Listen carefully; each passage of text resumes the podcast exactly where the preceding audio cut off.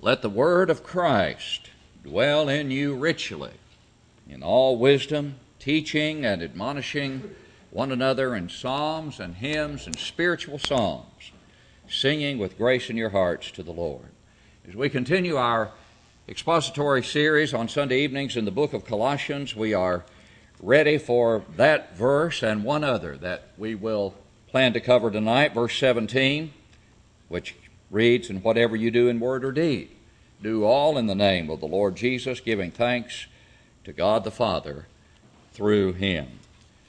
As we begin this study, we are reminded of the great misunderstanding that exists in the religious world tonight about the Spirit's indwelling of Christian hearts. And we've talked about it in, in times past in other lessons, but as we come to this particular section of Colossians, it's a good opportunity for us to spend time reminding ourselves of the importance of understanding the uh, indwelling uh, of the Spirit, the influence of the Spirit, and staying away from uh, a position that would be in violation of God's will and would lead us in a direction uh, which we should not go, and to conclusions that we should not reach when it comes to how the Spirit, uh, the Holy Spirit of God, influences uh, the child of God.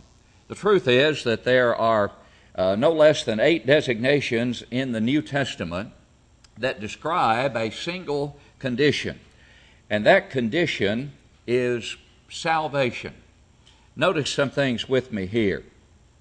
First of all, the Bible teaches that Christians are in God and that God is in Christians. If uh, you take time to uh, look at some passages like 1 Corinthians chapter 3, this is a statement that Paul makes concerning the church as a whole, not the, the individual Christian, but of course the church is comprised of individual Christians. And there he says, Do you not know that you are the temple of God and that the Spirit of God uh, dwells in you? When we turn over a few chapters to 1 Corinthians chapter 6, at verse 19, there, the individual is under consideration, not the congregation as a whole in 1 Corinthians 3:16 we just read, but in verse 19 of chapter 6 it is this, or do you not know that your body is the temple of the Holy Spirit who is in you, whom you have from God, and you are not your own.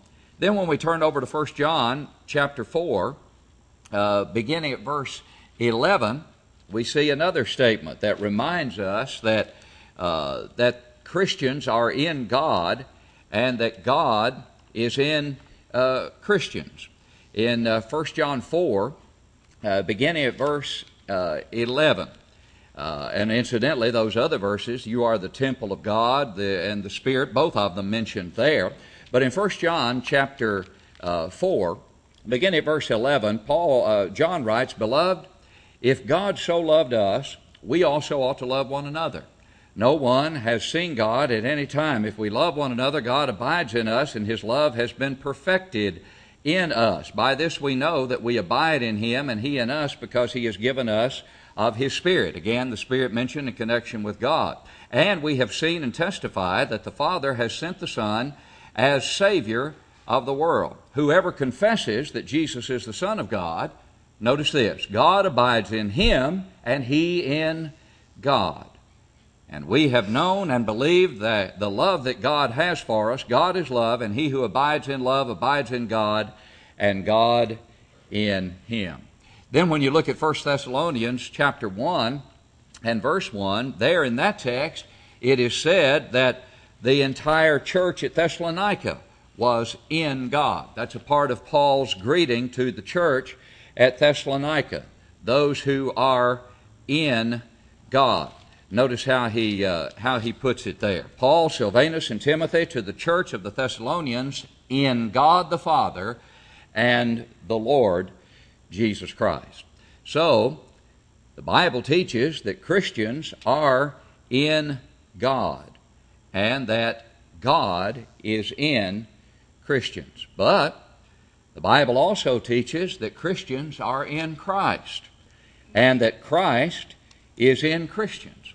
2 Corinthians chapter 5 and verse 17 what is taught there. If any man is in Christ, in Christ, there it is, in Christ, he is a new creation. All things have passed away, behold, all things, old things have passed away, behold, all things have become new. Then the Apostle Paul in Galatians chapter 2 and uh, verse 20. Remember, said that there he wrote in verse 20 of that epistle, he wrote that I, uh, I have been crucified with Christ. It is no longer I who live, but Christ lives in me. And the life which I now live in the flesh, I live by faith in the Son of God who loved me and gave himself for me. Then in the Ephesian epistle, chapter 3 and verse 17, there the Apostle Paul, his desire for those Christians at Ephesus and thus for all Christians is that Christ may dwell in your hearts through faith, that you being rooted and grounded in love, etc., etc. So Christians are in Christ, and Christ is in Christians. Christians are in God, God is in Christians. That brings us to the Spirit. The Spirit is in Christians, and Christians are in the Spirit. Uh, one of the passages we looked at a moment ago, going back to 1 Corinthians uh, chapter uh, 6 and verse 19. Uh, the body uh, is the temple of the Holy Spirit who is uh, in you, whom you have from God, and you are not your own. He goes on, verse 20, therefore you are, you are bought with a price, therefore glorify God in your body and in your spirit, which are God's. In the Roman letter, Romans chapter 8 and verse uh, 11, but if the spirit of him who raised Jesus from the dead dwells in you, he who raised Christ from the dead will also give life to your mortal bodies through his Spirit who dwells in you. And the admonition in Galatians chapter 5, in Paul's epistle there at verse 16, is to walk in the Spirit. Walk in the Spirit. And so we are in the Spirit we're to walk in the Spirit. I say then, walk in the Spirit, and you shall not fulfill the lust of the flesh. So these passages that we have looked at show us that the Christian is in God, and God is in the Christian. The Christian is in Christ, and Christ is in the Christian. The Spirit is in Christians. Those uh, verses clearly tell us that the Spirit is in Christians, and Christians are in the Spirit. They worship in the Spirit, that is, they worship uh, as a result of that relationship according to the teaching of the Spirit, and they walk in the Spirit. But notice also that Christians are commanded to what?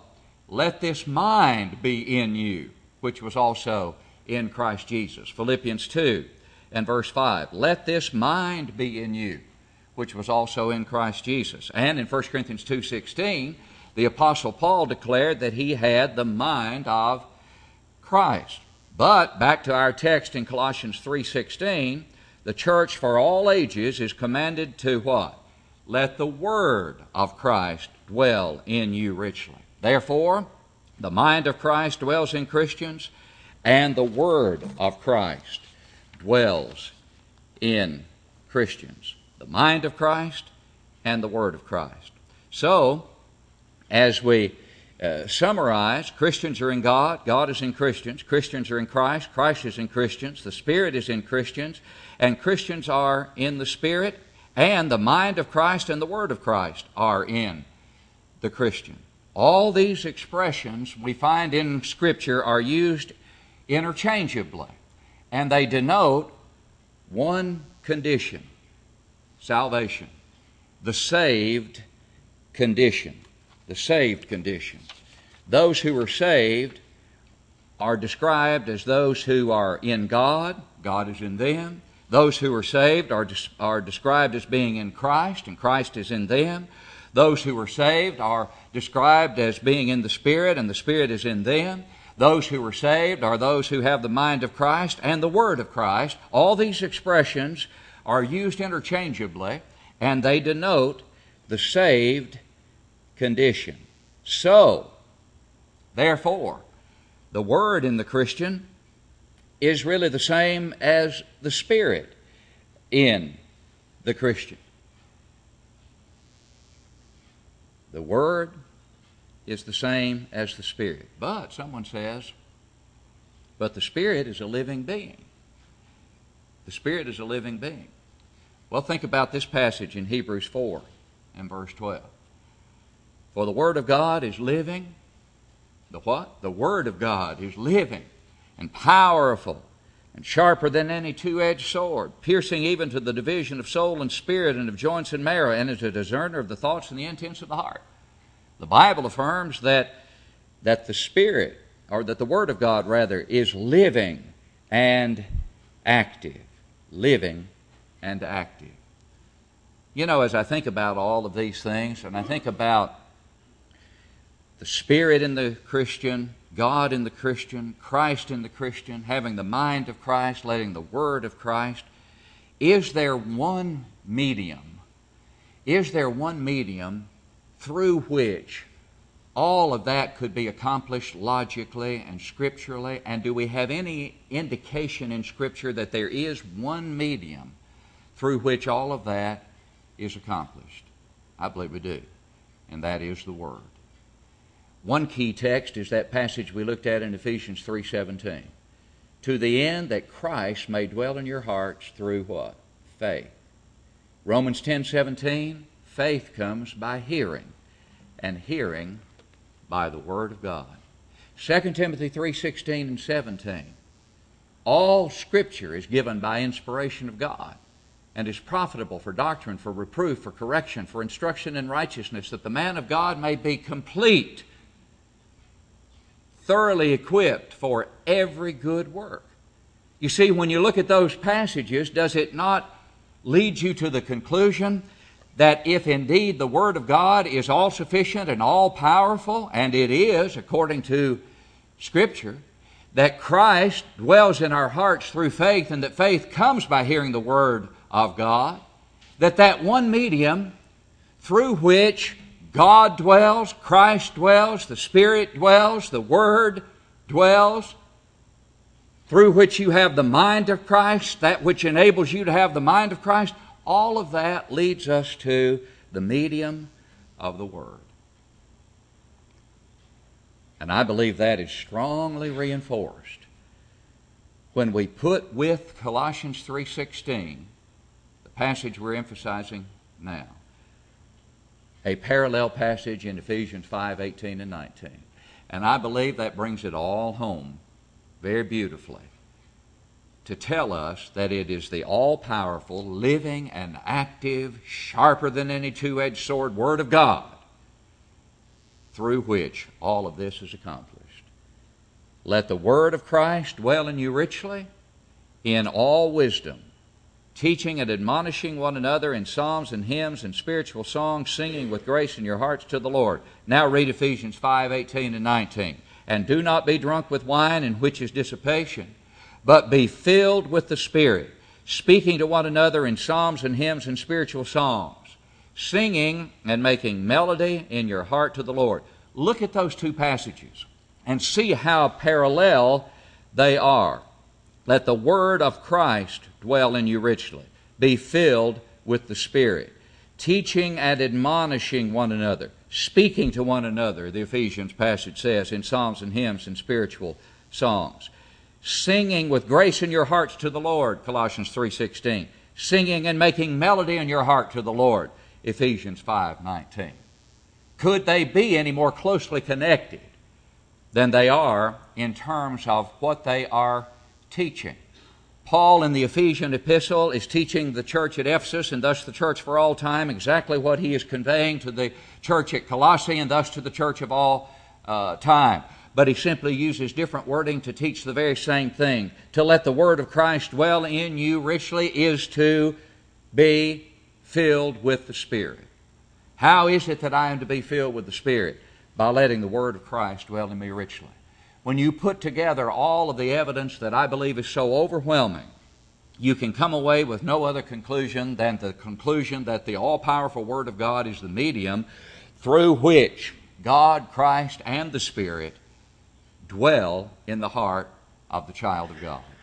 And by dwell, by dwell, we mean influence, because dwell is really an accommodative expression which indicates the influence that is exerted upon the child of God.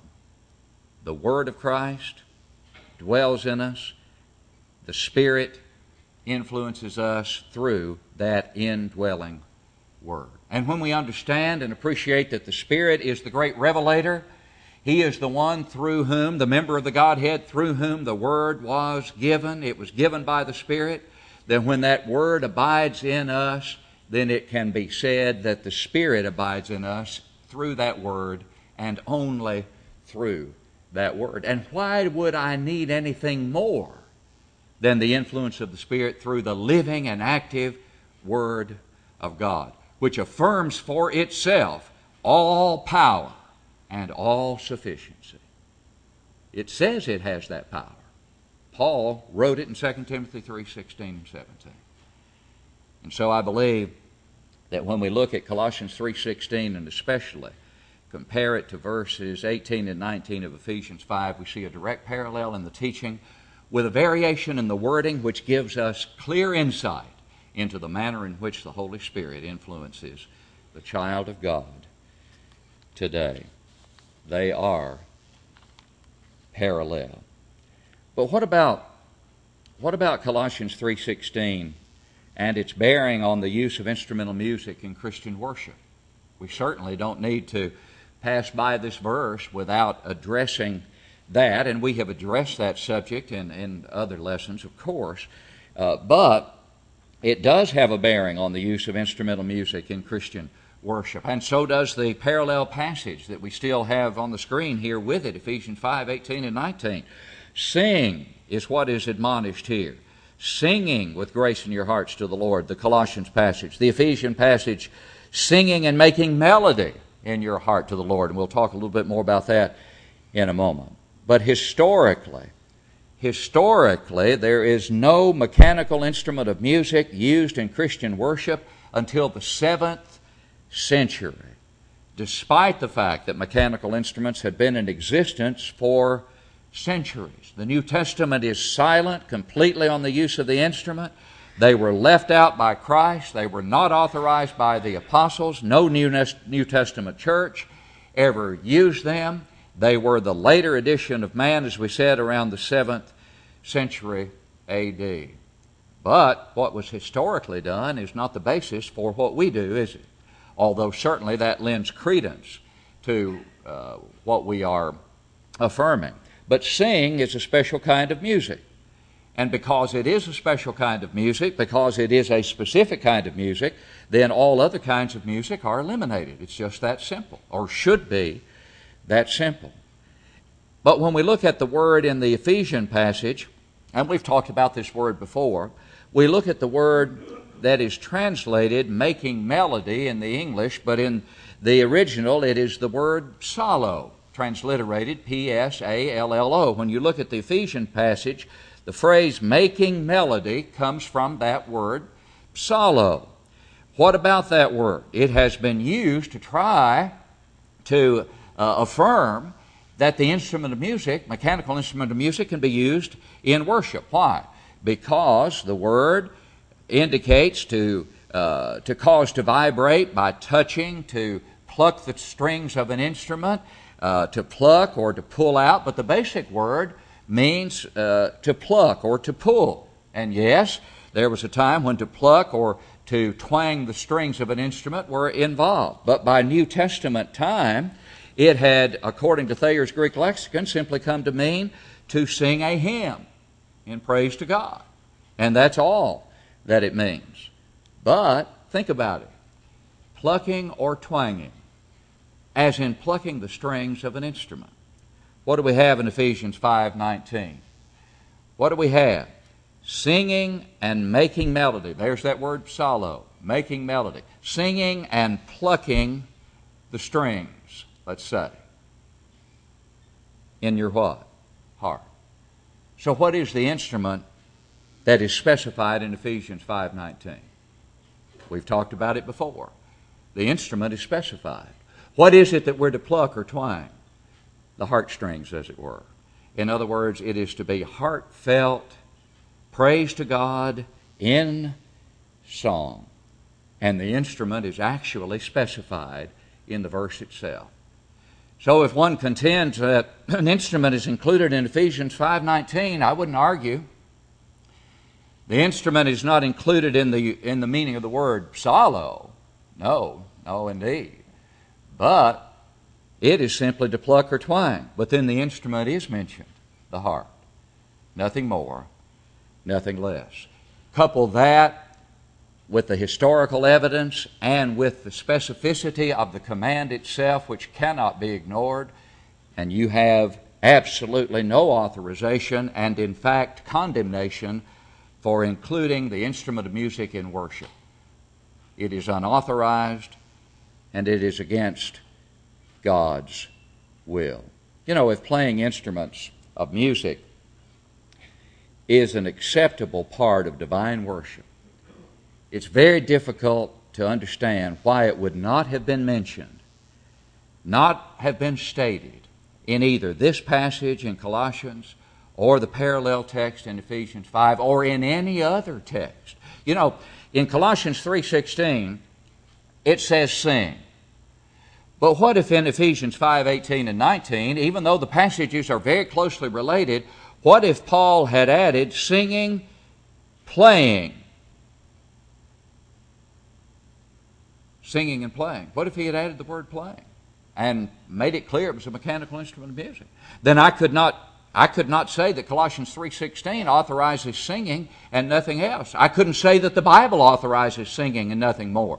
In other words, if if I had another passage anywhere that added, gave me more information that allowed the instrument, then I couldn't say, well, Colossians 3.16 says sing. Oh, I know Ephesians 5.18 and 19 says and play, but I'm going to go with Colossians 3. No, that wouldn't be good hermeneutics. That wouldn't be good Bible interpretation. The point is, singing is authorized in every single passage in the New Testament, and nothing else is authorized. All else is excluded.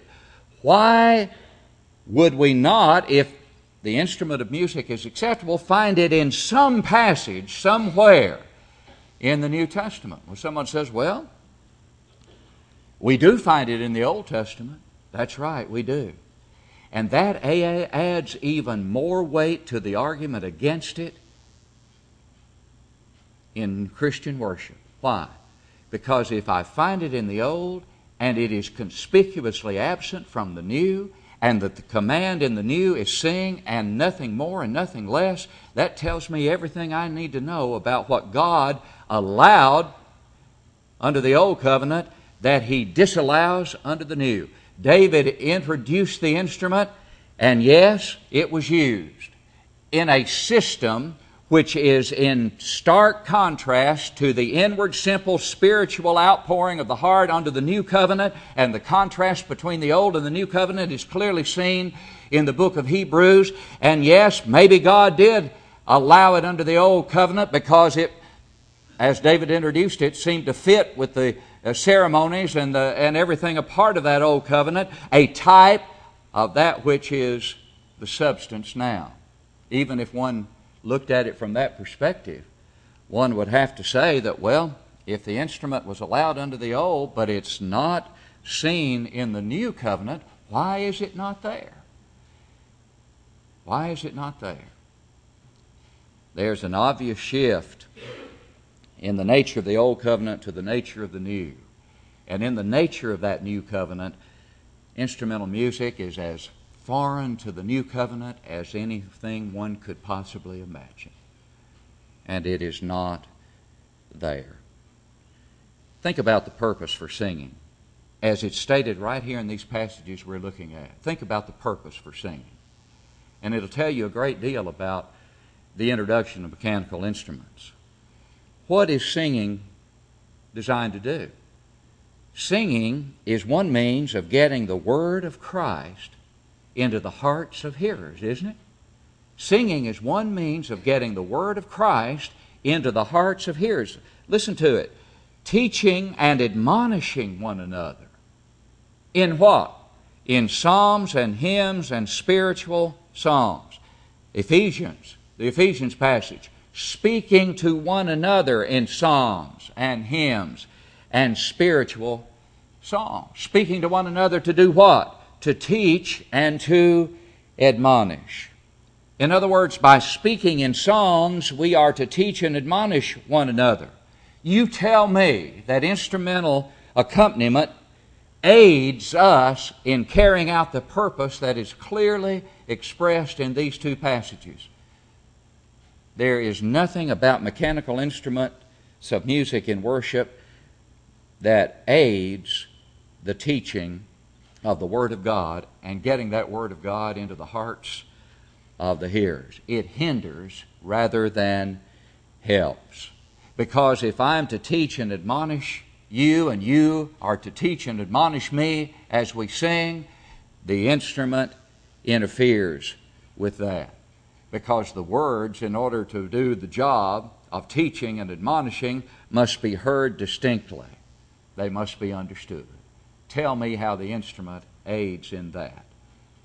It becomes a hindrance. And if it aids at all, it is in the execution of a musical performance.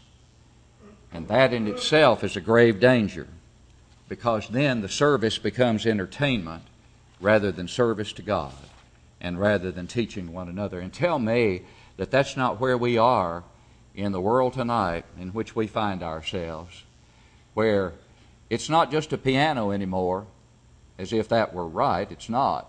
But it's gone well beyond that and it's full scale orchestras now, pretty much. And so the very, the very thing that the instrument would logically lead to has occurred. It is a reality. It is a reality in the religious world tonight. So when some call it an aid, it is not aiding at all in the song service as God intended it. It becomes a hindrance.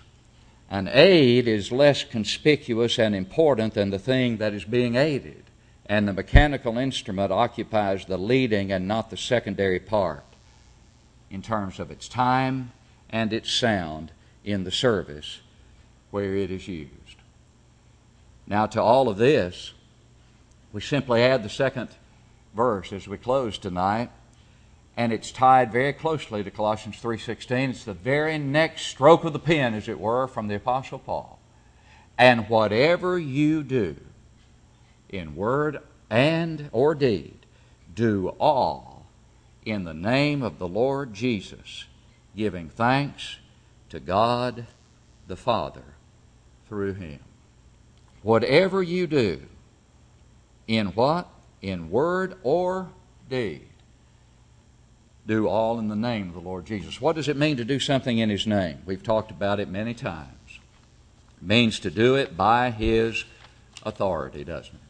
Stop in the name of the law, that old expression. Stop in the name of the law means stop by the authority invested in me as an officer of the law. If I'm an officer of the law, that's what I'm saying. Stop in the name of the law, by the authority given to me by the law of the land.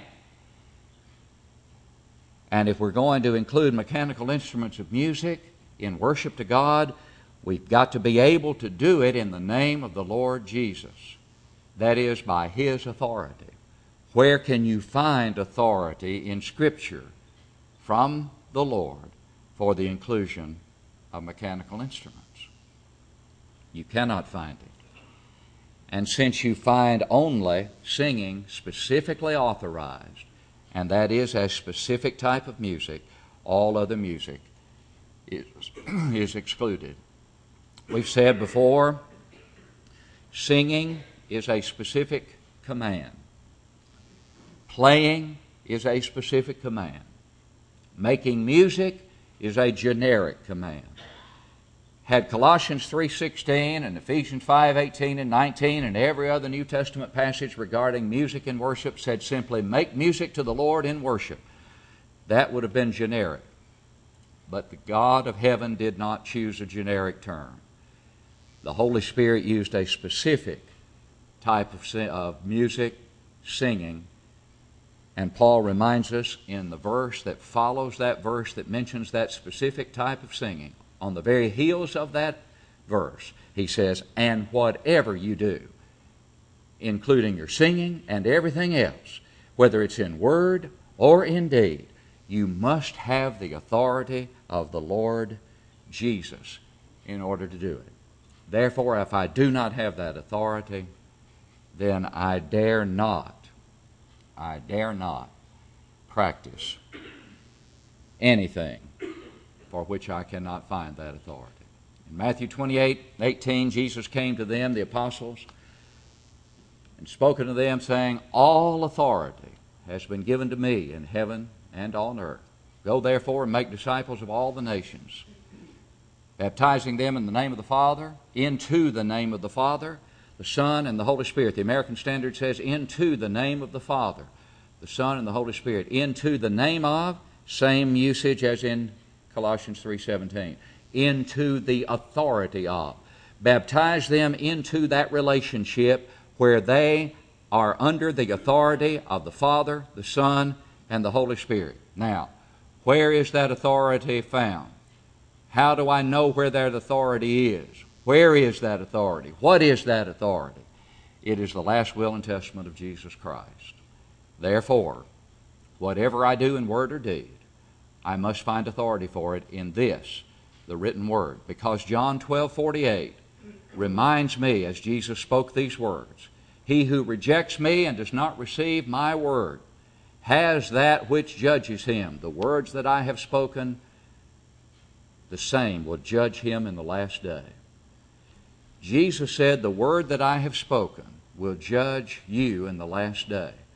This is that word. And in this word, I am commanded to sing and make melody with the heart. Nothing more, nothing less.